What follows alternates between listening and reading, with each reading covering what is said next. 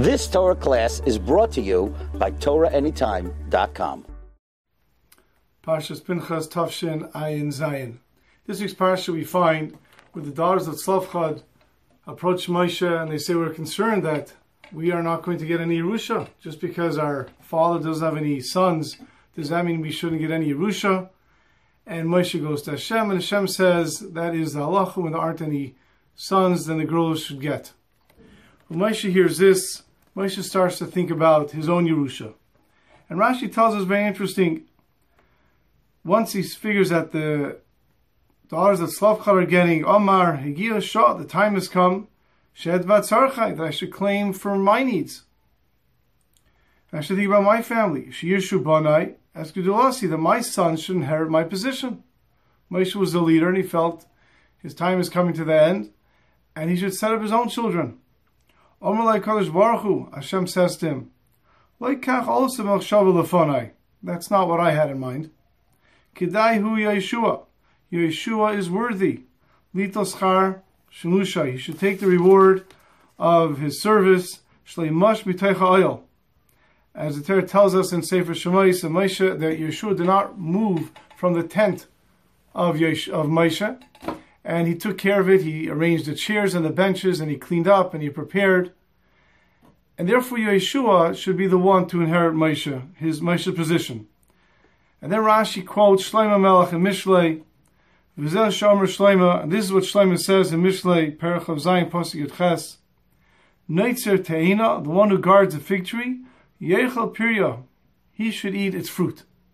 In other words, the one who guards the tree, the fig tree, he's the one who should get to eat its fruit. Yehoshua, he's the one who guarded Moshe's tent, so to speak. He took care of it. He is the one that will take over from Moshe, Moshe's position. Now it's interesting, why of all trees does Shlomo Melech and Mishlei pick the fig tree? Why did he just say the person who watches over the orange trees, or the apple trees, or the olive trees? Why the fig tree?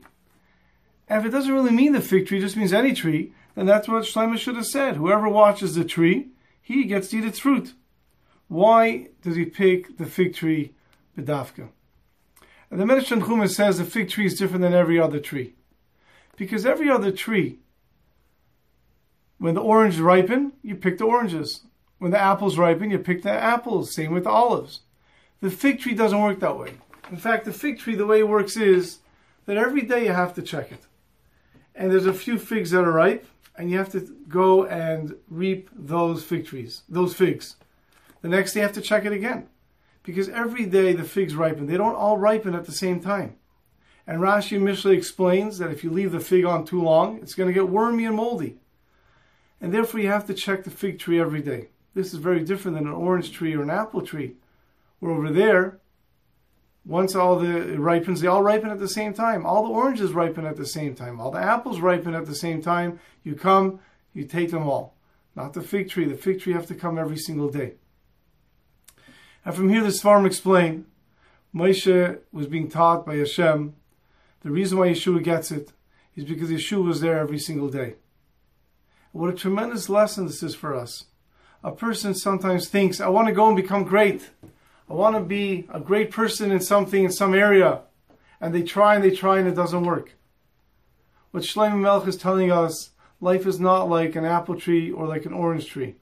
It's more like a fig tree, which means you can't jump to the end. You got to take it step by step. You have to be there every single day. And that is how one becomes and excels and grows. Sometimes we feel that we're trying, we're trying, we don't see any success. And that's why we tend to give up. There's a wonderful Rav Mansi, Rav Daniel Koren.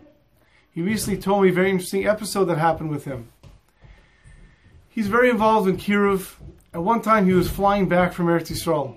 Sitting right next to him on the plane was a fellow, a non-religious Israeli fellow. And in the middle of the plane ride, it was time to daven. So Rav Koren takes out his tefillin. He starts to put on his tefillin. And he davens. When he finishes davening, he turns to the fellow next to him and says, Sir, would you like to put on the tefillin? Okay, so no, it's okay. And of course, says, you know, why not? You should try. Put on tefillin. It's a big thing. Guy politely declines, and of course saw that it's the time to stop. So he doesn't say anything. They get their food, he eats, and of course drifts off to sleep. He wakes up a little while later, and sure enough, the fellow next to him is wearing tefillin. And now, of course, very surprised. He looks and he sees they're not his tefillin. So when the person next to him finishes davening and he takes off the tefillin, he turns to him and says, Whose tefillin are these? He says, Oh, he points to the guy next to him by the aisle seat. He goes, They're his. He says, Really? Why did you decide to put them on? Well, he asked me to. And now Rav Koren felt very bad. He said, You know, I'm in Kiruv. This is my job. I couldn't get the person next to me to put on tefillin. I wonder what he did. How did he do it? He waited a little while until the fellow next to them in the middle got up and he walked around the plane. And then he turns to the person at the aisle seat and says, Sir, could you tell me? How did you get him to put on the tefillin? I tried, I couldn't get it. What did you do?